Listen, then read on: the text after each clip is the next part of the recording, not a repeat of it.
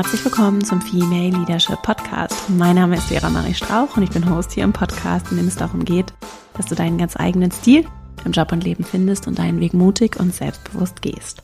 Heute zu Gast im Podcast ist Nathalie Nepomniascha. Wir haben über sozialen Aufstieg gesprochen, darüber, warum auch soziale Diversität in Unternehmen so wichtig und wertvoll ist und wie wir uns ehrenamtlich einbringen können, wie wir auch kollektiv zum einen für soziale Diversität, aber auch für andere Themen losgehen können. Natalia selbst ist soziale Aufsteigerin. Sie wurde 1998 in Kiew geboren, ist heute erfolgreiche Gründerin eines eigenen gemeinnützigen Netzwerks, das heißt Netzwerk Chancen, beziehungsweise es ist eine gemeinnützige Organisation, ein soziales Unternehmen, das ideelle Förderprogramme anbietet für soziale AufsteigerInnen im Alter von 18 bis 39 Jahren, damit potenziellen ArbeitgeberInnen kollaboriert und auch politisch engagiert für den sozialen Aufstieg. Und genau darüber haben wir, wie gesagt, gesprochen. Nebenbei ist übrigens Natalia auch noch, also sie macht das nebenberuflich und ist in Vollzeit Unternehmensberaterin, hat auch im internationalen politischen Bereich gearbeitet, dann internationale Politik studiert und trotz ihrer Herkunft und der nicht einfachen Bedingungen, die sie auch schildert in unserem Interview, hat sie sich so ihren eigenen Weg entwickelt, trotz großer Herausforderungen. Und über diese Herausforderungen haben wir auch gesprochen und darüber, wie sie es geschafft hat und vor allem auch, was sie meint, was es an Veränderung braucht,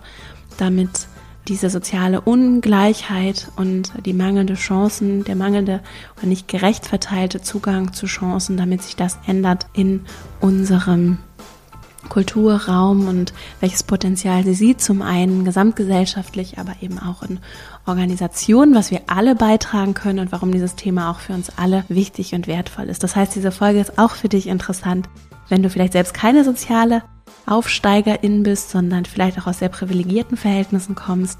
Ich finde es sehr wichtig, dass wir über dieses Thema sprechen, dass wir uns auch unserer Verantwortung, unserer kollektiven Verantwortung bewusst werden und dass wir uns auch klar darüber werden, dass es sehr viel zu gewinnen gibt, auch durch soziale Diversität, die sich eben zum Beispiel nicht nur auf Gender bezieht oder auf meine Herkunft als solches, sondern grundsätzlich darauf, aus welchen sozialen Verhältnissen ich komme und wie sehr das tatsächlich auch meine Möglichkeiten, meinen Zugang zu Chancen prägt und tatsächlich auch einfach mindert und dass wir alle dazu beitragen können, dass sich das ändert. Darüber möchte ich gerne sprechen, dich einladen, dir das anzuhören, mitzumachen. Natalia nennt ganz viele konkrete Ansätze, praktische Tipps für Organisationen, für uns in Unternehmen und Organisationen und aber auch gesamtgesellschaftliche. Ich wünsche dir ganz viel Freude mit dieser Folge und dann legen wir gleich mal los. Heute zu Gast im Podcast ist Natalia Nepomniascha.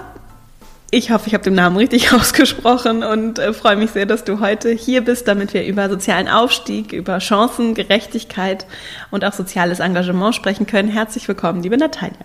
Vielen Dank, liebe Vera. Ich glaube, wir haben das seit gut eineinhalb Jahren jetzt versucht, uns zusammenzufinden. Ja. Und das freut mich, dass wir es endlich geschafft haben. Und ich freue mich wirklich wahnsinnig, hier zu sein. Schön, dass du da bist. Und zum Einstieg finde ich es immer ganz schön, so ein bisschen von dir zu hören. Wie war dein Weg, vor allem, weil dein Weg ein sehr spannender ist, wie ich finde. Magst du ein bisschen von dir erzählen? Gerne. Ich bin in der Ukraine geboren, in Kiew 1989 und meine Eltern haben beide Mitte der 90er Jahre ihre Jobs verloren. Das war damals ja mehr oder weniger normal, weil die ganzen planwirtschaftlichen Unternehmen in der ehemaligen Sowjetunion pleite gegangen sind, weil keiner es eben mehr gebraucht hat. Und seitdem sind sie arbeitslos, also schon seit über 25 Jahren. Und als wir dann 2001 nach Deutschland gekommen sind, haben meine Eltern natürlich versucht, irgendwie so ein bisschen Deutsch zu lernen. Das hat leider nicht so wirklich funktioniert. Sie sind also auch schon seit ja, 19 Jahren in Deutschland, sprechen aber beide kaum Deutsch und haben hier dementsprechend auch nie einen Job gefunden.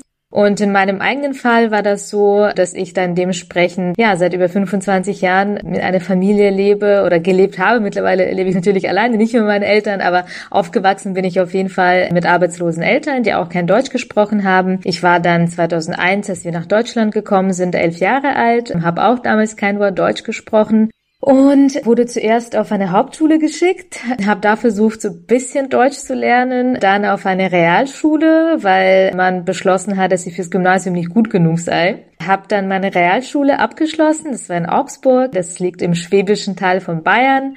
Und in Bayern ist es ja generell so, dass das Schulsystem relativ klar strukturiert ist um das mal so auszudrücken. Also es ist nicht so total durchlässig. Man kann nicht so einfach wie in anderen Bundesländern zwischen den Schulformen wechseln. Und in meinem eigenen Fall war das so, dass ich eben auf diese Realschule war und hatte nach der neunten Klasse einen Schnitt von 1,3, was ja schon nicht schlecht ist und habe dann versucht, aufs Gymnasium zu wechseln, bin auf eigene Faust zum Mitarbeiter der Schulleitung eines Augsburger Gymnasiums gegangen und habe gesagt, dass ich nach den Sommerferien super gerne in diese Schule gehen würde, weil ich später mal Abitur machen möchte und studieren möchte. Und der hat mich nur ausgelacht und gesagt, dass ich da nicht hingehören würde. Und das war natürlich ganz schwierig, danach noch irgendwie an mich zu glauben. Ich bin dann auf der Realschule geblieben, habe sie dann beendet mit 1,0, hatte auch als Einzige auf der Schule eine 1 in Deutsch und stand dann da, war 17 Jahre alt, hatte diesen Realschulabschluss in der Tasche. Ich hatte alle Einsen bis auf Sport, weil ich so unsportlich bin, hatte ich eine 3 und ja, wollte dann aber nicht mehr auf dieses Gymnasium gehen, weil ich mir dachte so, nee, also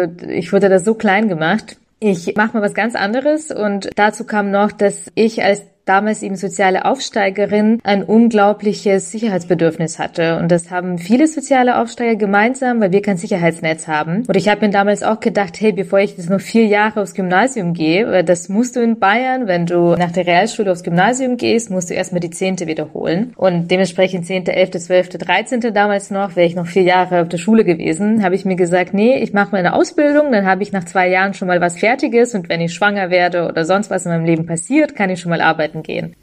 und habe dann eine Ausbildung gemacht zur Fremdsprachenkorrespondentin. Es ist aber nichts passiert, bin ich schwanger geworden und habe dann eine andere angehangen zur Übersetzerin und Dolmetscherin, habe sie um ein Jahr verkürzt und hatte sie dann nach zwei Jahren fertig. Dann hatte ich praktisch vier Jahre nach meinem Schulabschluss dieser zwei schulischen Ausbildungen fertig.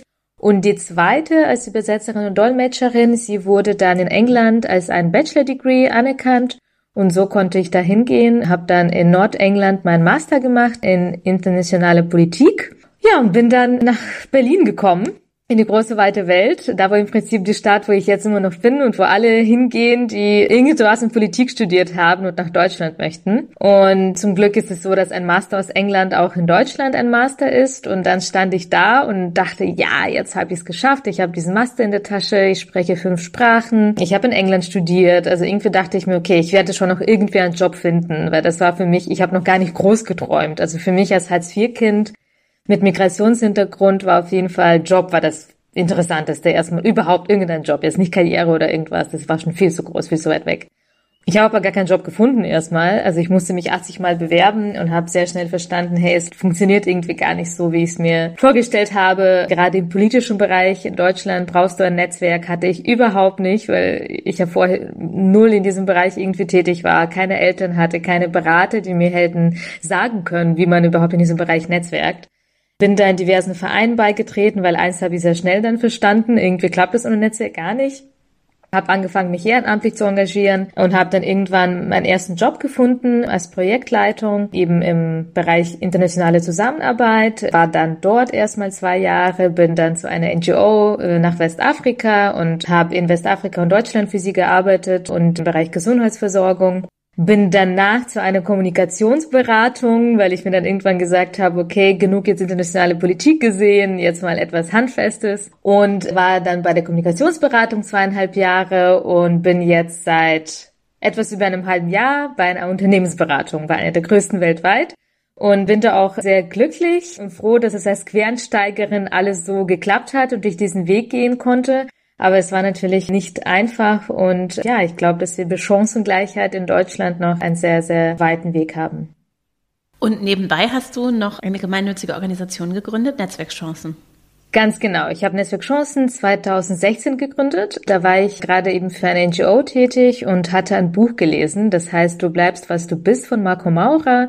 Marco ist lustigerweise auch aus Augsburg wie ich, ist eben auch Arbeiterkind und hat selbst zuerst einen Hauptschulabschluss machen dürfen, also hat eben nach der Grundschule nur eine Hauptschulempfehlung bekommen, hat dann eine Molkereifachlehre gemacht, sein Abi nachgeholt, dann studiert und dann eine Ausbildung gemacht an der Deutschen Journalistenschule. Das ist ja eine der renommiertesten in Deutschland und ist jetzt sehr erfolgreicher freier Journalist für sehr, sehr große bundesdeutsche Medien und hat dann irgendwann dieses Buch geschrieben, Du bleibst, was du bist, in dem es darum geht, wie schwer das heutzutage ist, sozial aufzusteigen. Und ich hatte mir da vorher nie so krasse Gedanken, glaube ich, darum gemacht. Also klar, ich wusste, für mich war das schwer, aber irgendwie dachte ich mir zuerst, hm, das, also irgendwie ist das normal oder ich habe es nie so krass reflektiert. Und ich habe mir auf jeder Seite von dem Buch gedacht, scheiße, ich bin so sauer geworden. Also ich war in derselben Wohnung, in der ich jetzt immer noch bin, in der ich auch diesen Podcast aufnehme. Und ich weiß noch, wie ich im Bett lag und oft mir dachte, scheiße, so habe ich es empfunden. Das ist so krass. Warum ist das so? Das ist so verdammt unfair. Wir sind so viele Millionen junge Menschen, die so talentiert sind. Und es kann doch nicht sein, dass wir so schlechte Chancen haben, nur weil wir im Geburtslotto verloren haben und eben nicht in gut bürgerliche Familien hineingeboren sind. Und weil ich eben damals schon wusste, dass ich ja nebenberuflich ehrenamtlich einiges bewirken kann durch mein politisches und außenpolitisches ehrenamtliches Engagement, und dann irgendwann gedacht, hey, ich will echt was ändern in dem Bereich und habe dann Netzwerk Chancen gegründet. Wir sind mittlerweile, das ist schon ja vier Jahre her, diese Gründung, wir sind jetzt zwei hauptamtliche MitarbeiterInnen und 13 Ehrenamtliche, inklusive mir. Also ich mache es immer noch komplett ehrenamtlich neben meinem Vollzeitjob. Und wir bieten ein ideelles Förderprogramm für soziale Aufsteiger. Das sind jetzt in unserem Fall junge Erwachsene zwischen 18 und 39, die genau wie ich aus benachteiligten, unterprivilegierten Familien kommen und sozial aufsteigen möchten oder bereits dabei sind. Und wir bieten Workshops an zu diversen Soft Skills Themen, die gerade sozialen Aussteigern fehlen. Also Rhetorik, Networking, Mindset, Karriereplanung, Gründung und so weiter. Also alle möglichen Soft Skills. Wir bieten Arbeitgeberkontakte an, weil natürlich gerade ja, sehr, sehr viele Jobs in Deutschland über Vitamin B vergeben werden. Und wenn du aus einer Hartz-IV-Familie kommst, es sehr unwahrscheinlich, dass deine Eltern Vitamin B haben. Und wir bieten auch Einzelcoachings an und Inspirational Talks. Also da laden wir berühmte Aufsteiger ein, die dann erzählen, wie sie es geschafft haben und Tipps geben.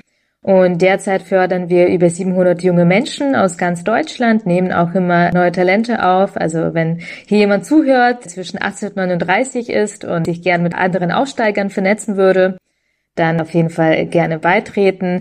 Und vielleicht noch ganz kurz, weil die Frage meistens kommt, wie definieren wir den sozialen Aufsteiger? Weil das wirklich so, das kein festgelegter Begriff ist. Darunter versteht irgendwie auch jeder was anderes. Mhm.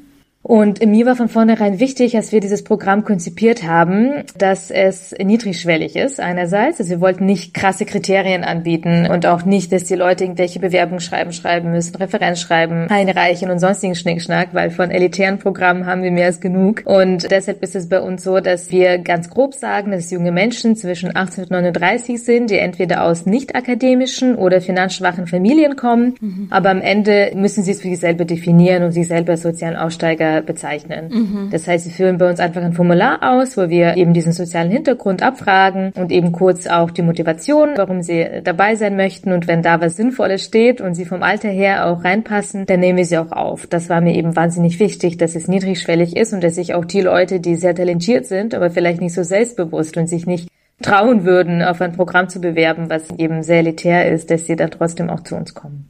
Sehr schön. Du hast gerade darüber gesprochen, was so für dich, also als du das Buch gelesen hast, ne, was ist dir da so durch den Kopf gegangen? Das habe ich noch mich gefragt. Was waren vielleicht so die großen Dinge, bei denen du gedacht hast, ach krass, das ist alles mir passiert, so wie du es eben gedacht hast. Was war das so zum Beispiel?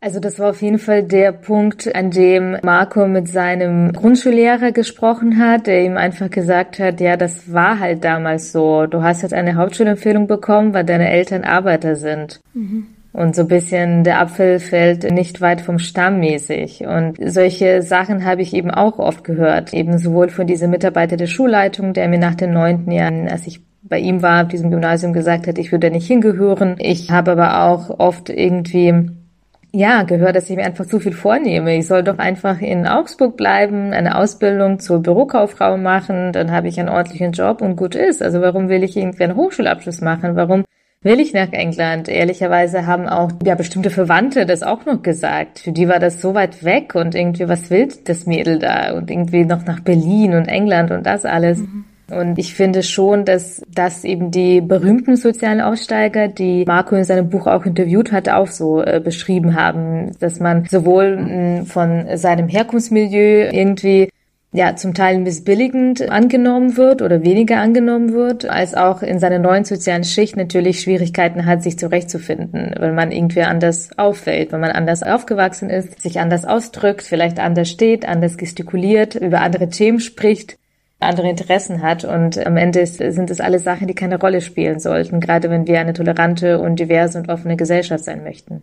Würdest du sagen, dass das Punkte sind, die ganz zentral sind, um unsere Gesellschaft chancengerechter zu machen? Um unsere Gesellschaft chancengleicher zu machen, würde ich sagen, ist es auf jeden Fall sehr zentral, dass wir erstmal im Bildungsbereich ansetzen, auf jeden Fall. Mhm. Hier ist es so, dass wir zum Beispiel nicht genügend Kita-Plätze haben. Also wir versuchen die Aktiveltern davon abzuhalten, dass sie ihre Kinder in Kitas geben, weil wir nicht genügend Plätze haben, anstatt dass wir wesentlich mehr Plätze schaffen, die ErzieherInnen wesentlich besser bezahlen. Ich verstehe total, dass heutzutage niemand Erzieherin werden möchte, weil das super viel Verantwortung ist, super viel Stress für super wenig Geld. Mhm. Das muss ganz anders aufgezogen werden. Das muss viel attraktiver gemacht werden. Wir brauchen sehr gute individuelle Förderung, damit Eltern ihre Kinder sehr gerne in Kitas geben und diese Kinder dort auch gewisse Startnachteile, die sie vielleicht von zu Hause aus mitbekommen, indem sie zum Beispiel kein Deutsch sprechen oder vielleicht in einem Haushalt aufgewachsen sind, wo die Eltern ihr sie gerne fördern würden, aber gar nicht wissen, wissen wie. Und genau solche Kinder sollten halt in Kitas und Kindergärten gefördert werden. Wenn sie aber da gar keinen Platz kriegen, oder man versucht die Eltern mit Herdprämien und sonst was allem davon abzuhalten, dass sie die Kinder dahin geben. Oder wenn sie vielleicht sogar einen Platz kriegen, aber die ErzieherInnen dort gar keine Zeit haben, diese Kinder zu fördern, dann kommen sie mit enormen Nachteilen schon in die Grundschule.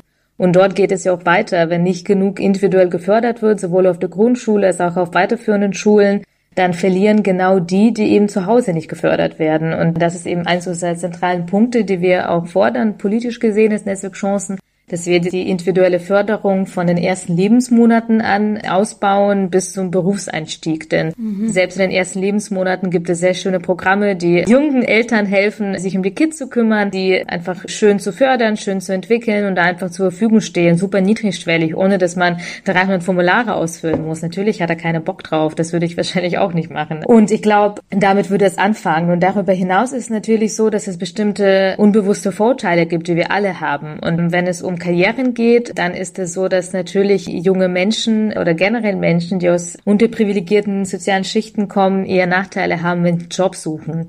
Da gab es zum Beispiel eine Studie aus Paris. Es gibt leider in Deutschland keine Studien zu diesem Thema aber sie haben dort Lebensläufe verschickt, die exakt gleich waren und der Unterschied war nur die Postleitzahl. Mhm. Und die Lebensläufe aus gutbürgerlichen Städten oder nicht Städten, sondern Arrondissements, also Bezirken von Paris, sie haben wesentlich mehr Einladungen zu Gesprächen bekommen, zu Interviews, als die absolut gleichen Lebensläufe nur mit Postleitzahlen, aus denen hervorging, dass das eher arme Bezirke von Paris sind.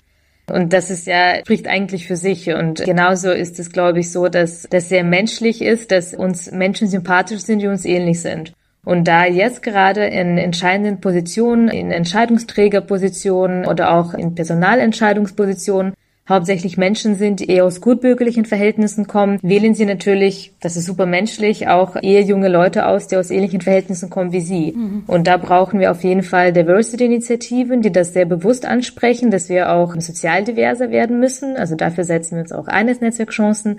Aber gleichzeitig ist es auch wichtig, dass Unternehmen sich Trainings ins Haus holen und dass sie wirklich ihre Hiring Manager, ihre Personaler, ihre PersonalentscheiderInnen dazu schulen, wie sie mit den unbewussten Vorurteilen umgehen, dass diese Menschen sich reflektieren müssen und wenn wirklich eine chancengleiche ja, Gesellschaft und vielleicht auch irgendwie eine chancengleiche Einstellungspolitik haben wollen, ist es, glaube ich, unbedingt notwendig, dass wir dieses Thema unbewusste Vorurteile angehen, die jeder von uns hat. Ich habe sie auf jeden Fall auch. Und ich glaube, wenn man sich dessen erstmal bewusst wird und weiß, worauf man achten sollte, wenn man so ein Gespräch führt, dann ist man auch schon einen Schritt weiter.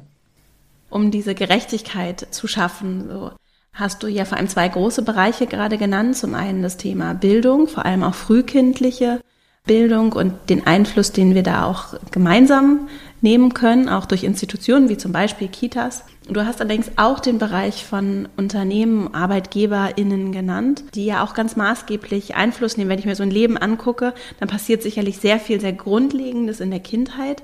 Der überwiegende Teil des Lebens findet dann ja im Erwachsenensein statt. So, und das finde ich sehr spannend und würde da gerne tiefer reingehen. Gerade auch für alle, die zuhören, ne?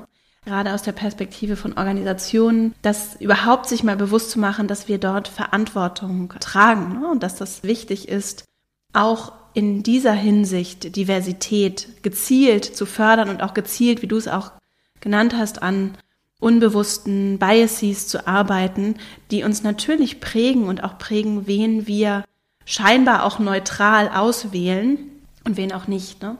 Wenn wir mal so aus der Perspektive von Unternehmen und Organisationen auf das Thema blicken, was meinst du, was gibt es vielleicht noch neben zum Beispiel diesen Biases für Aspekte, die eine Rolle spielen und Einfluss darauf nehmen, wenn es darum geht, gerechtere Umfelder zu schaffen und auch gezielt dieser Ungleichheit gegenzuwirken? Ich denke, da gibt es auf jeden Fall ja einige, was Unternehmen tun können. Zum einen natürlich sich gesellschaftlich engagieren, das heißt Organisationen unterstützen, ja, auch durchaus finanziell. Denn zum Beispiel auch Netzwerk Chancen, die Organisation, die ich leite, wir können unser Programm nur aufrechterhalten, weil wir hauptamtliche MitarbeiterInnen mittlerweile haben. Und die können sicherstellen, dass wir dieses schöne, tolle, große Programm für soziale Aufsteiger haben. Und wenn wir unser Programm größer machen wollen, wenn wir unsere Mitglieder noch individueller fördern möchten, dann brauchen wir noch mehr MitarbeiterInnen, die auch hauptamtlich tätig sind und sie müssen auch bezahlt werden. Insofern ist es natürlich sehr schön und das machen ja viele Unternehmen, wenn sie sich auch engagieren, indem sie Geld spenden oder auch durch Sponsoring. Wenn es um Diversity geht, ist es im Moment so, da spreche ich auch sehr offen immer drüber, dass wir neue Probleme haben, Unternehmenspartner zu gewinnen, denn das Thema soziale Diversität oder eben auch soziale Herkunft im Diversity-Diskurs ist noch nicht da bei den Unternehmen. Das findet bei ihnen nicht statt. Wenn sie Diversity hören und Diversity-Maßnahmen Maßnahmen umsetzen, dann denken sie meistens an Gender oder auch an Migrationshintergrund, manchmal auch an LGBT plus oder Behinderung, aber eben das Thema soziale Diversität kommt nicht vor. Und da kämpfen wir eben dafür, dass sich das ändert und dass Unternehmen auch da bereit sind, auch solche Initiativen zu unterstützen.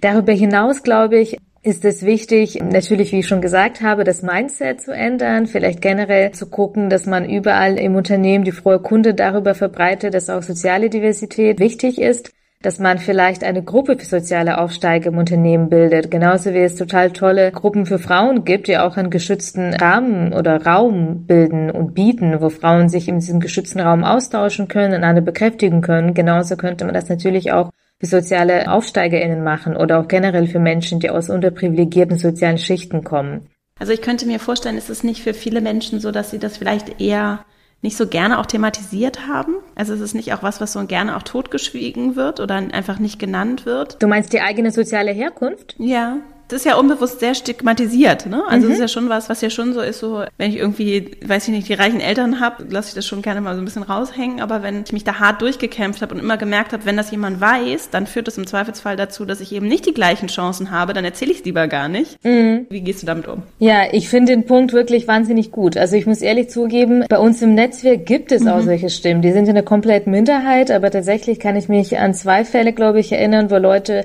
die bei unseren Events teilgenommen haben und wir danach im Nachgang Bilder davon gepostet haben, eben gebeten haben, dass wir sie enttaggen, mhm. weil sie eben nicht wollten, dass die Leute sehen, dass sie Mitglied sind bei uns und dass sie soziale Aufsteiger sind. Ich glaube aber, dass da zwei Aspekte wichtig sind. Erstens ist es wirklich die absolute Minderheit, glaube ich, der das irgendwie peinlich ist.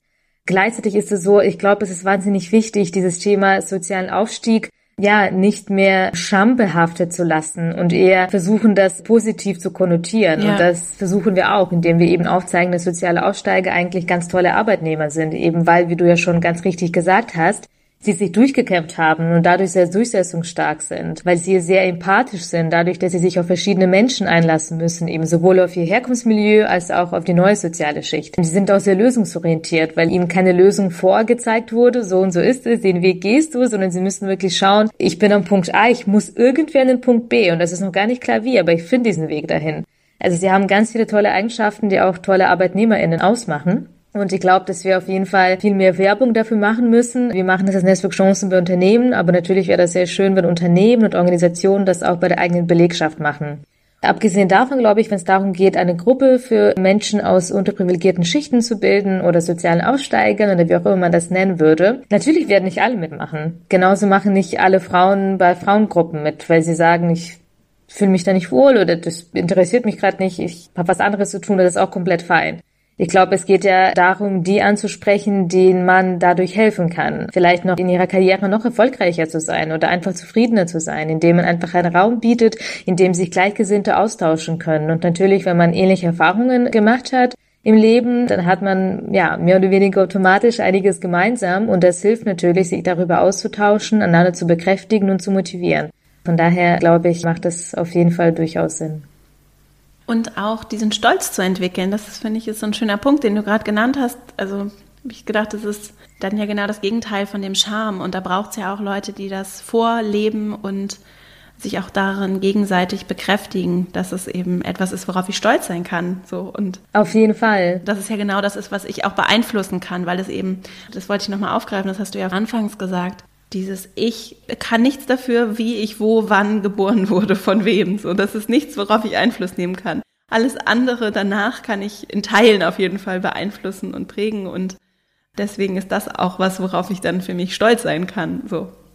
Ich glaube, dass das auch sehr viel mit bestimmten Frauengruppen eben resoniert, weil man ja auch Frauen oft nachsagt, im Schnitt, dass wir nicht so selbstbewusst sind wie Männer oder dass wir oft viel mehr an uns zweifeln. Und das ist genauso bei sozialen Aussteigern. Dadurch, dass unsere Eltern uns oft kein Selbstbewusstsein vorgelebt haben. Woher denn auch? Also meine Eltern sind eben seit über 25 Jahren arbeitslos. Ja, die sind nicht wahnsinnig selbstbewusst. Ich glaube, das ist auch logisch und nachvollziehbar. Und deshalb braucht es umso mehr Peers, die einem da helfen und einen dabei unterstützen, ähm, auch dieses Selbstbewusstsein und diesen Stolz auch zu entwickeln. Genauso wie es bei Frauengruppen ja auch ist, bei ganz tollen. Und da trägst du ja auch dazu bei, dass Frauen und sich da auch gut entwickeln und zu selbstbewussten Führungskräften werden. Ja, und es ist eben auch nichts, was irgendwie angeboren ist. Ne? Das ist mir auch immer wichtig zu sagen. Also es gibt natürlich schon biologische Unterschiede, nur am Ende ist das tatsächlich ein Thema von Sozialisierung.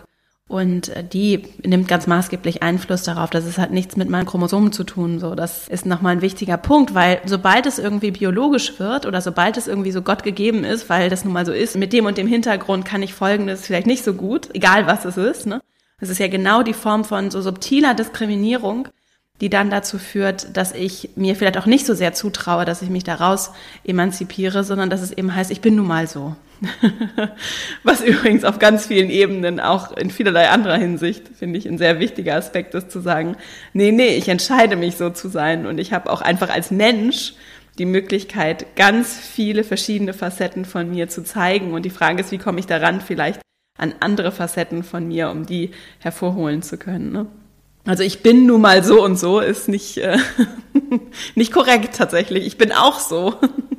Wahrscheinlich bringt es einen im Zweifel auch nicht so wirklich weiter. Gleichzeitig glaube ich trotzdem natürlich, dadurch, dass wir eben keine Chancengleichheit haben, ist es, glaube ich, auch nicht falsch, Sachen zu benennen, die nicht richtig laufen und auch offen zu sagen, hey, ich habe nun mal viel schlechtere Chancen als jemand, der in einem superreichen Haushalt mit reichen Eltern aufgewachsen ist, im Ausland studieren durfte, zig Nachhilfelehrer und sonst was alles hatte, Klar. eine super Bildung genossen hat. Ich glaube, das ist durchaus legitim, das auch offen anzusprechen, aber natürlich, wenn man was erreichen möchte und dazu ermutigen wir auch die Mitglieder von unserem Programm Netzwerk Chancen Aufsteiger, dass sie es in die eigene Hand nehmen, dass sie an sich glauben, denn wir sind total davon überzeugt, dass jeder Mensch Talente hat, Stärken hat, dass es einfach nur darum geht, diese Stärken zu erkennen und sie zu entwickeln und eben den eigenen Weg zu gehen und das unabhängig der sozialen Herkunft, die man hat. Ja. Und es ist auch wichtig zu sagen, dass es einfach viel mehr Kraft kostet, Dinge zu erreichen, wenn ich nicht privilegiert bin, als wenn ich privilegiert bin und es tatsächlich einfach diesen Unterschied gibt und das zu benennen und bewusst zu machen, du hast es ja schon gesagt, das ist der wichtige Punkt und da können ja auch alle unabhängig von ihrer Herkunft und gerade die auch mit Privilegien nochmal ganz anders Einfluss nehmen, ne?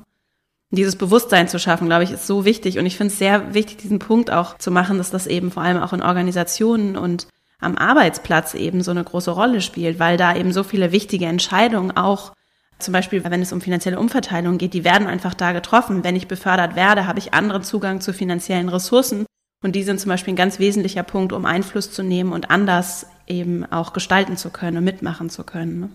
Also es gibt eine ganze Menge zu gewinnen, auch für Organisationen. So würde ich es auf jeden Fall aussehen. Da gibt es auch diverse Studien, die zeigen, dass Diversität Organisationen weiterbringt, dass diverse Teams besser performen, zu mehr Umsatz führen, dadurch auch im besten Fall zu mehr Gewinn führen, natürlich je nachdem, was für eine Marge man hat. Aber auf jeden Fall, also ich glaube, es lohnt sich für Unternehmen auf jeden Fall, sich das genauer anzuschauen, zu gucken, wie kann man denn divers werden, was für Dimensionen wollen wir angehen und generell, was für eine Kultur schaffen wir überhaupt in unserer Belegschaft. Ist es so, dass wir versuchen, auch Menschen als Individuen zu sehen oder stecken wir sie in Schubladen? Schaffen wir Karrieren, die es eben ermöglichen, dass man sich individuell entwickeln kann? Eine Sache, zu der wir zum Beispiel auch immer aufrufen und was wir Unternehmen auch raten, ist die Jobausschreibungen und Jobprofile, die man hat, kompetenzbasiert zu schreiben. Mhm. Denn heutzutage, wenn du Jobausschreibungen liest oder auch Jobprofile, ist es oft so, dass es super harte Fakten sind. Du musst genau das studiert haben, da sind irgendwie drei Studiengänge aufgelistet, du musst für so und so viele Jahre Erfahrung haben, am besten noch äh, genaue Branchen, die und die Unternehmen, da musst du noch die und die Programme können und das sind alles so harte Fakten, die aber meistens gar nicht das aussagen, was eine Person können muss. Klar, wenn ich Herzchirurg bin, sollte ich schon noch Medizin studiert haben, das ist klar und das sollte auch in dieser Ausschreibung wahrscheinlich drinstehen, wenn es nicht sogar selbstverständlich ist. Mhm. Aber wenn ich Business Development Manager bin, Operations Manager, sogar ja in vielen anderen Bereichen äh, in Unternehmen, ist es so, dass wir eigentlich Leute wollen, die bestimmte Kompetenzen näher mitbringen, die gut organisieren können, die vielleicht schnell arbeiten können, die gute analytische Fähigkeiten mitbringen, dann schreibt doch bitte lieber genau das in Ausschreibungen rein. Denn wenn man das so genau ausformuliert mit Studiengängen, Branchen, in denen man gearbeitet haben muss, am besten noch Unternehmen und sonst was, das schreckt genau die Leute ab, die zwar sehr talentiert sind, aber vielleicht nicht total selbstbewusst. Und wenn die sich nicht komplett in dieser Ausschreibung wiederfinden, denken sie, oh, ich habe aber nicht genau das studiert, was drin steht, dann bewerben sie sich vielleicht nicht. Und genau solche Leute sind eben oft soziale Aufsteiger. Mhm. Und deshalb raten wir tatsächlich dazu, das sehr kompetenzbasiert zu machen und sich tatsächlich zu fragen, was muss diese Person für diese Stelle unbedingt mitbringen, dann ist die Wahrscheinlichkeit viel höher, dass die Leute sich bewerben, die diese Fähigkeiten mitbringen, aber vielleicht nicht das Selbstbewusstsein, sich eben für sehr harte Ausschreibungen zu bewerben. Ja, ich glaube in vielerlei Hinsicht ein ganz wertvolles Thema, ne? auch da wirklich umzudenken und auch zu überlegen, wie abschreckend ist vieles, was so selbstverständlich getan wird für ganz viele Menschen, die ja aber dann nie in die Situation kommen, das mal zu formulieren und zu artikulieren, weil sie abgeschreckt sind und sich nie melden. Ne? Ja, und ich glaube, dass es ehrlicherweise auch Unternehmen weiterbringt. Denn am Ende ist es so, in den meisten Jobs ist es ja auch, auf jeden Fall, ist es auch nicht so, dass du da sitzt und irgendwo an der Wand hängt dein Diplom. Ich habe hier, weiß ich nicht, BWL studiert und deshalb bin ich jetzt ein ganz toller Projektmanager. Ich bin nicht der Meinung, dass unbedingt zusammenhängt. Ja. Als Projektmanager in meisten Fällen musst du einfach super organisiert sein. Du musst bis zu einem gewissen Punkt detailverliebt sein. Du musst super Überblick behalten können. Du brauchst wahrscheinlich gute analytische Fähigkeiten, solltest auch ein bisschen rechnen können. Aber du musst ein BWL studiert haben. Ich glaube, dass Unternehmen da vielleicht, will es nicht allen unterstellen, aber ich habe mir schon einiges gesehen. Ich glaube, dass zum Teil auch falsch eingestellt wurde und man sich eben zu sehr auf irgendwelche Abschlüsse verlässt. Und diese Abschlüsse sagen aber oft eben nichts über Kompetenzen aus, die aber unabdinglich sind für manche Jobs. Und ich sage, wie gesagt, nicht, es gibt bestimmt auch Jobs wie Herzchirurg, für die muss man eben bestimmte Sachen studiert haben. Aber ich würde dem Unternehmen und generell ArbeitgeberInnen empfehlen, ja, einfach nochmal bei jeder Ausschreibung in sich zu gehen und eben zu überlegen, was muss diese Person wirklich mitbringen, damit sie ihren Job gut macht. Und das ist eben in selteneren Fällen, dass diese Person einen bestimmten Abschluss mitbringen muss. Ja, auch ein ganz wichtiger Punkt finde ich im Hinblick auf den Wandel von Organisationen und insgesamt Arbeitskultur, ne? Weil das ja was ist, was in anderen Kulturen zum Beispiel ganz anders funktioniert und wir haben schon eine große Verliebtheit in Abschlüsse und Zertifikate hier. Also wirklich auch in unserem Kulturraum. Ne? Das zum Beispiel in den Staaten funktioniert das halt ganz anders. Ne? Wenn ich den Job gut mache, dann läuft es. Und da ist vielleicht auch vieles, was so Innovationskraft und Fortschritt angeht, was tatsächlich in der Hinsicht blockiert, genau aus dem Grund, weil an sowas geknüpft wird, was ich darf und was ich nicht darf. Auch wenn ich die qualifizierteste, beste Person bin, auch jetzt nicht nur als äußere Bewerberin von außen, sondern auch als Bewerberin von innen, ne, ist da ja auch so eine gewisse Decke, da ist ja so eine gläserne Decke, die auch gerade an Abschlüssen und vor allem akademischen Abschlüssen hängt. Auch wenn eigentlich alle intern wissen, ich bin vielleicht die qualifizierteste oder der qualifizierteste. Deswegen finde ich es auch nochmal ein ganz wichtiger Punkt. So. Absolut. Ich finde gerade diesen Punkt, Menschen eher intern zu befördern als extern zu rekrutieren, auch wahnsinnig wichtig. Denn gerade natürlich soziale Aufsteiger oder generell Menschen, die vielleicht nicht total krass ausstrahlen, wie geil sie sind und wie toll sie sich finden, haben da natürlich auch oft eher das Nachsehen. Aber mögen sie noch so, ja, ich will nicht mal sagen qualifiziert, aber die richtigen sein für diesen Job und diesen Job richtig gut machen können. Und das ist ja ganz oft so, dass man dann eben gerade für die höheren Positionen sich dazu entscheidet, jemanden zu nehmen, der von außen kommt, von dem man vermeintlich denkt, er wird das wahnsinnig gut machen, wo ich mir eigentlich meistens immer denke, du kennst die Person noch gar nicht. Wenn du im Unternehmen eigentlich jemanden hast, von dem du weißt, der bringt genau diese Kompetenzen mit, die man braucht, er kennt sich schon im Unternehmen aus, dann plädiere ich eigentlich ganz oft auch dafür, tatsächlich Menschen intern zu entwickeln. Denn wir haben auf jeden Fall einen Fachkräftemangel und wir wollen ja auch unsere Leute halten und ganz viele Leute lassen sich auch nur halten, wenn man ihnen Perspektiven bietet. Und das ist natürlich auch ein wahnsinnig wichtiger Punkt. Was waren für dich so die zentralen Elemente, um den Weg zu gehen, den du jetzt gehst? Du hast gerade schon das Thema Netzwerken angesprochen. Ist das sowas, was du, wenn du jetzt so Ratschläge für all die, die zuhören, die sich damit identifizieren können? Und wenn ich jetzt so dich so reden höre, Natalia, dann bin ich schon auch soziale Aussteigerin oder sozialer Aussteiger? Ja, auf jeden Fall. Also erstens an sich zu glauben und nicht auf die Neider und Nörgler zu hören. Wie gesagt, ich habe auf meinem Weg auch ganz oft zu hören bekommen, du schaffst es nicht, probier das gar nicht. Also ich muss ehrlich sagen, wenn mir jemand auch noch vor drei Jahren gesagt hätte, ich werde bei einer der größten Unternehmensberatungen der Welt arbeiten, hätte ich es auch nie im Leben geglaubt, weil ich echt dachte, ich wäre nicht gut genug. Mhm. Ich war in keiner Elite-Uni, ich habe nicht BWL studiert, ich habe nicht mal Abi, wenn wir ehrlich sind. Also ich habe es mir nie erträumt, dass es klappen könnte, würde. Mhm.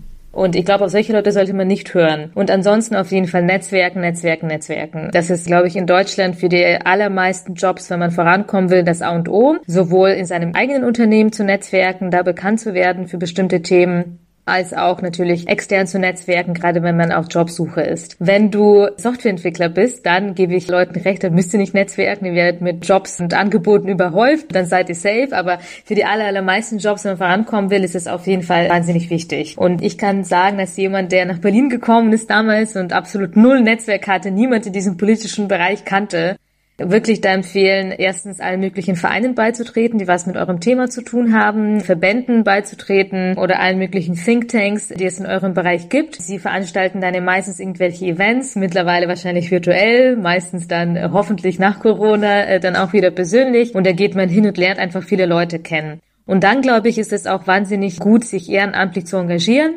es gibt im Prinzip in jedem von diesen Vereinen, Verbänden und so weiter, gibt es meist irgendwelche Posten, wo man sich ehrenamtlich einbringen kann. Und dadurch lernt man auch meistens Leute, die tatsächlich was zu sagen haben, die man dann vielleicht gerade jetzt ehrenamtlich unterstützt, erweitert sein Netzwerk und baut sich irgendwo auch Referenzen auf. Denn du kannst natürlich auch, wenn es darum geht, sich um Jobs zu bewerben, ist es ja auch nicht verkehrt, ein Ehrenamt, wenn man zum Beispiel irgendwo ehrenamtlicher Projektleiter war und eine große Konferenz auf die Beine gestellt hat, das auch in seinen Lebenslauf zu schreiben und das auch als Referenz für sich zu benutzen. Oder wenn man irgendwo ehrenamtlich für Öffentlichkeitsarbeit zuständig war. Das ist natürlich auch eine super Referenz. Und ich bin zum Beispiel auch jemand, wenn ich selber rekrutiere, dann ist mir komplett egal, was die Leute studiert haben, ob sie überhaupt studiert haben, ob sie eine Ausbildung haben.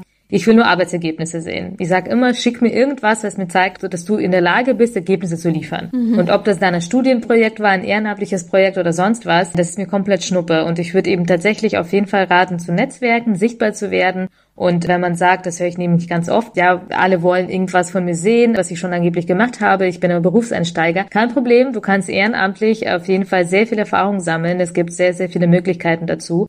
Und vielleicht noch als dritten Punkt auf jeden Fall auf Events gehen gerade in Hamburg, wo Vera ist, oder in Berlin, wo ich bin, jeden Abend zu allen möglichen Themen, außerhalb von Corona wieder, sind so viele Events, zu denen man gehen kann, zu allen möglichen Themen, zu allen möglichen Branchen. Und da empfehle ich immer, mein Best-Tipp auf jeden Fall zum Essen hinzugehen. Mhm. Ich bin zum Beispiel auch jemand, ich gehe meistens immer später hin. Nicht dann, wenn eine Podiumdiskussion ist. So ein bisschen Frontalbeschallung ist zwar meistens ganz nett, aber meistens ist das Netzwerk nicht das Richtige sondern immer auf jeden Fall zu bleiben oder später zu kommen. Und dann stehen ja meistens Leute um so Städtische, alle unterhalten sich, alle sind entspannt und da lernt man alle allermeisten die Leute kennen. Und dann natürlich am besten nicht mit so ganz großen Augen gleich zu verstehen zu geben, dass man ganz kleiner Berufseinsteiger ist, sondern einfach nur interessiert, mit Leuten zu quatschen, über ähnliche Themen zu reden, gerne Visitenkarten oder mittlerweile wahrscheinlich eher LinkedIn-Profile auszutauschen, sich zu adden und einfach so zu versuchen, auch in Kontakt zu bleiben. Und so habe ich auf jeden Fall wahnsinnig viele Leute kennengelernt, eben über Ehrenamt oder auch über Events und kann sagen, dass ich so gut wie alle meine Jobs, die ich hatte, über mein Netzwerk bekommen habe und nicht über kalte Bewerbungen.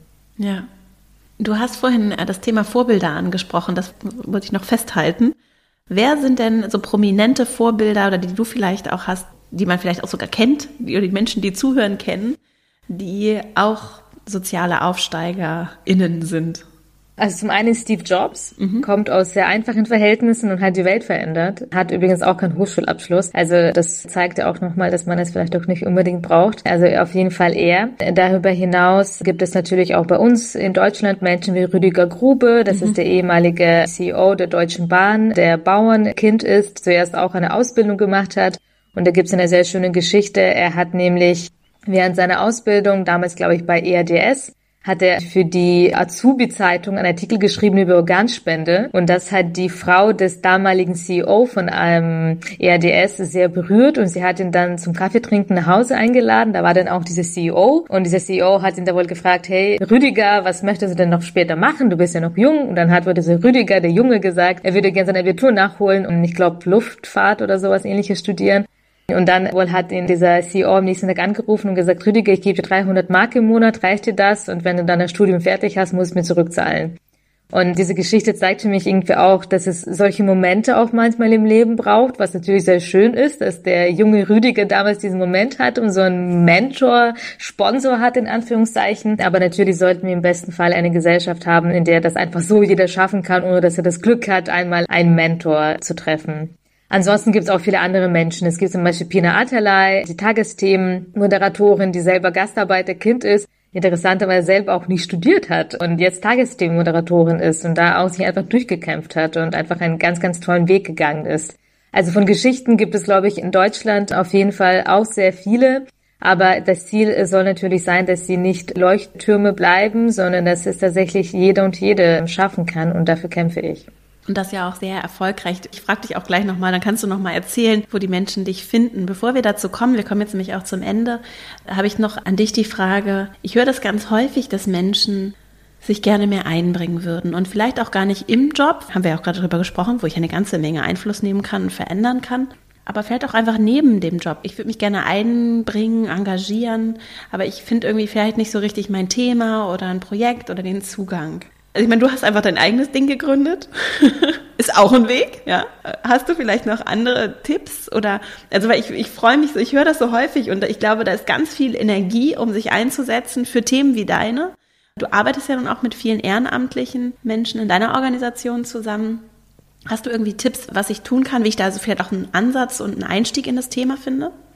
Also zum einen würde ich natürlich empfehlen zu überlegen, welche sozialen, politischen Themen liegen einem am Herzen. Aber auch wenn man im Moment noch gar keine wirkliche Idee hat, welche Themen einem am Herzen liegen oder was man denn machen möchte, ist die beste Plattform auf jeden Fall Better Place, die es in Deutschland gibt. Also einfach nach Better Place googeln mhm. oder Better Place Zeitspende am besten. Und da findet man Angebote in ganz Deutschland noch und nöcher über Tierpflege, Schulaufgaben, Nachhilfe, wir sind auch da und suchen da Leute, die Social Media, Rechtsberatung und sonst alles mögliche Events für uns ehrenamtlich machen. Aber da gibt es, glaube ich, wirklich einfach alles Mögliche, Obdachlosenhilfe, also alle möglichen Themen, sowohl Kurzzeit-Engagements, wenn man sagt, hey, ich kann mich nicht committen, was zum Beispiel bei uns bei Netzwerk Chance nötig wäre. Bei uns ist es so, dass für uns nur Leute ins Team kommen können, die mindestens ein Jahr bleiben können und dann auch ungefähr fünf Stunden die Woche Zeit haben. Aber das ist für viele Engagements nicht notwendig. Also es gibt sehr viele, wo du auch mal einfach so einmal für drei, vier Stunden in der Suppenküche vielleicht ähm, was austeilen kannst. Also es gibt super viele Engagements und da kann ich auf jeden Fall Better Place empfehlen oder auch Vostel, das ist auch eine sehr gute Seite. Vostel ist die Zusammenstellung aus Volunteering und Hostel, also V-O-S-T-E-L. Und da findet man auf jeden Fall auch wahnsinnig viele zivilgesellschaftliche, gemeinnützige Organisationen, die auch nach Unterstützung suchen und kann sich da auf jeden Fall austoben und auch das finden, was für einen das Richtige ist. Und wenn man bei einem großen Unternehmen arbeitet, das kenne ich von vielen Konzernen, dann bieten sie auch sowas wie Corporate Volunteering an. Da kann man sich, wer jetzt bei einem größeren Unternehmen vielleicht arbeitet, auch mal umhören im Unternehmen, ob sie auch sowas anbieten. Da wird man sogar freigestellt von seinem Unternehmen für sowas, wenn das Unternehmen zum Beispiel mit bestimmten sozialen Organisationen kooperiert und kann dann tatsächlich ja direkt äh, sozusagen von seinem eigenen Unternehmen zu so einem Einsatz nominiert werden. Toll. Das verlinken wir auf jeden Fall alles. Das kannte ich so auch noch gar nicht. Insofern sehr hilfreich. Vielen Dank. Gerne. Und jetzt, wenn wir schon beim Verlinken sind, wo können denn Menschen, die äh, gerne mehr zu dir erfahren würden und auch zu Netzwerkchancen, dich und Netzwerkchancen finden? Im Internet. Internet. Ach. Äh, genau, im Internet. Also wir haben natürlich eine Homepage, netzwerk-chancen.de, ist relativ einfach und da kann man alles Mögliche machen, netzwerk-chancen.de slash mitmachen. Da stehen alle Infos dazu, wie man sich bei uns ehrenamtlich engagieren kann netzwerk-chancen.de slash Unternehmen. Da steht alles dazu, wie man Unternehmenspartner von uns wenden kann und netzwerk-chancen.de slash Aufsteiger. Da findet ihr alles dazu, wie man unserem Netzwerk beitreten kann, wenn man selbst von sich sagt, man ist sozialer Aufsteiger. Und ansonsten, wenn ihr einfach irgendwelche Fragen habt, dann folgt uns. Wir sind bei LinkedIn, Instagram, Twitter, Facebook oder schreibt uns einfach an info at netzwerk-chancen.de. Prima. Das werden wir auf jeden Fall auch alles in den Shownotes verlinken. Also wenn du zuhörst und nochmal einsteigen möchtest, dann kannst du das einfach in den Shownotes tun. Und jetzt habe ich noch drei Abschlussfragen und dann sind wir auch schon am Ende. Als erstes, wenn du ein großes Plakat gestalten kannst, das Menschen morgens beim Verlassen des Hauses sehen, also es ist überall auf der Welt hängt dieses Bild.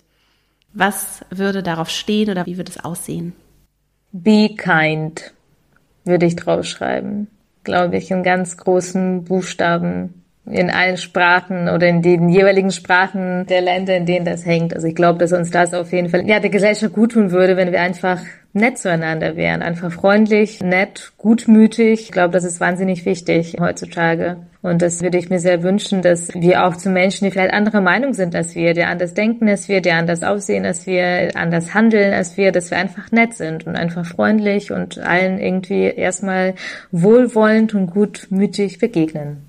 Hast du Buchtipps? Ja, tatsächlich. Ein Buch, was eigentlich eins meiner Lieblingsbücher ist, ist Martin Eden von Jack London. Das ist ganz spannend, denn in Deutschland kennt man Jack London meistens für Seewolf, aber wenn man im ehemaligen sowjetischen Raum fragt, wird jeder als erstes Martin Eden sagen und das ist tatsächlich eins meiner Lieblingsbücher.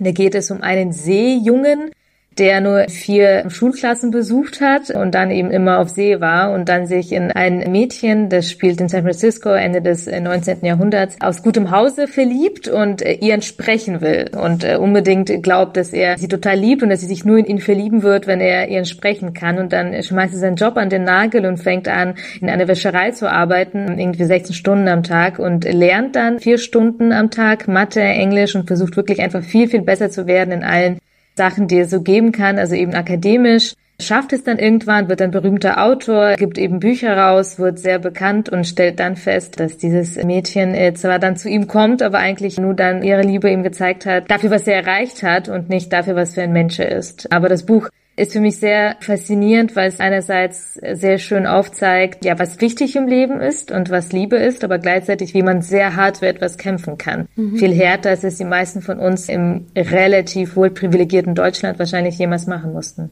Verlinken wir auf jeden Fall auch. Und wir verlinken auch das Buch, das du anfangs genannt hast. Ne? Du bleibst, was du bist. Dann als letzte Frage, wenn du den EntscheiderInnen dieser Welt, also Menschen, die in Wirtschaft, in Politik, wo auch immer, auch im Hintergrund die Strippen ziehen, wenn du denen etwas mitgeben könntest, so eine Weisheit mitgeben könntest, was wäre das? Oder eine Bitte vielleicht auch. Welche wäre das? Bildung muss kostenlos sein und sehr gute Bildung muss kostenlos sein. Und wir müssen in allen Ländern sicherstellen, dass alle Kinder und Jugendlichen die gleichen Chancen haben und dass sie sehr gute Bildung genießen können, komplett unabhängig davon, was ihre Eltern machen. Liebe Natalia, vielen Dank für deine Zeit und das schöne Gespräch. Ich wünsche dir einfach alles Gute und weiterhin so viel Erfolg für Netzwerkchancen, aber natürlich auch insgesamt mit deiner tollen Arbeit hilfst du, glaube ich, ganz vielen Menschen und auch allen, die zugehört haben, auch wenn es euch selber vielleicht nicht betrifft. Vielleicht kennt ihr Menschen, denen ihr das empfehlen könnt, sich auch Netzwerkchancen mal anzusehen und vielleicht auch in diese Folge reinzuhören und sich davon ermutigen zu lassen, motivieren zu lassen. Auch alle anderen, die vielleicht aus welchen Gründen auch immer nicht den gleichen Zugang haben wie andere zu Privilegien, sich davon inspirieren zu lassen, dass es eben auch anders geht und dass wir auch alle, unabhängig davon, dazu beitragen können, mit Stolz auf unseren Weg zu blicken und auch unsere Familien. Und das ist mir ganz wichtig und ich danke dir sehr, dass du heute hier warst und wünsche dir einfach alles Gute. Vielen, vielen lieben Dank, Vera. Das hat mir großen Spaß gemacht und danke für deine tolle Arbeit. Ich hoffe sehr, dass dieses Gespräch dir gefallen hat, dass du für dich etwas mitnehmen kannst, dass du vielleicht auch nochmal einen anderen Blick auf diese Themen für dich gewinnen konntest und auch Lust hast, dich dafür einzusetzen, dass wir eine sozial gerechtere Gemeinschaft werden. Ein ganz großes Thema auch für die Zukunft von Wirtschaft, Arbeit und natürlich Gesellschaft. Wenn dir der Podcast gefällt, freue ich mich riesig, wenn du ihn weiterempfiehlst. Gerade auch diese Folge. Vielleicht betrifft es dich persönlich jetzt nicht, das Thema soziale Aufstieg, aber vielleicht kennst du Menschen, denen es einfach gut tun würde, von Natalia zu erfahren und dann leitest du ihnen vielleicht einfach diese Folge weiter, sodass sie davon auch erfahren. Du findest, wie gesagt, auch alle Links über die Natalia gesprochen hat, in den Shownotes zu dieser Folge auf verastrauch.com kannst du dich auch anmelden für meinen E-Mail-Verteiler. Das ist verastrauch.com slash newsletter. Und dann bleiben wir auch über den Podcast hinaus per E-Mail im Kontakt. Und jetzt wünsche ich dir eine wunderschöne Woche. Ich danke dir sehr für die Zeit, die du mir hier geschenkt hast, die Aufmerksamkeit und wünsche dir einfach alles Liebe Bis nächste Woche, deine Vera.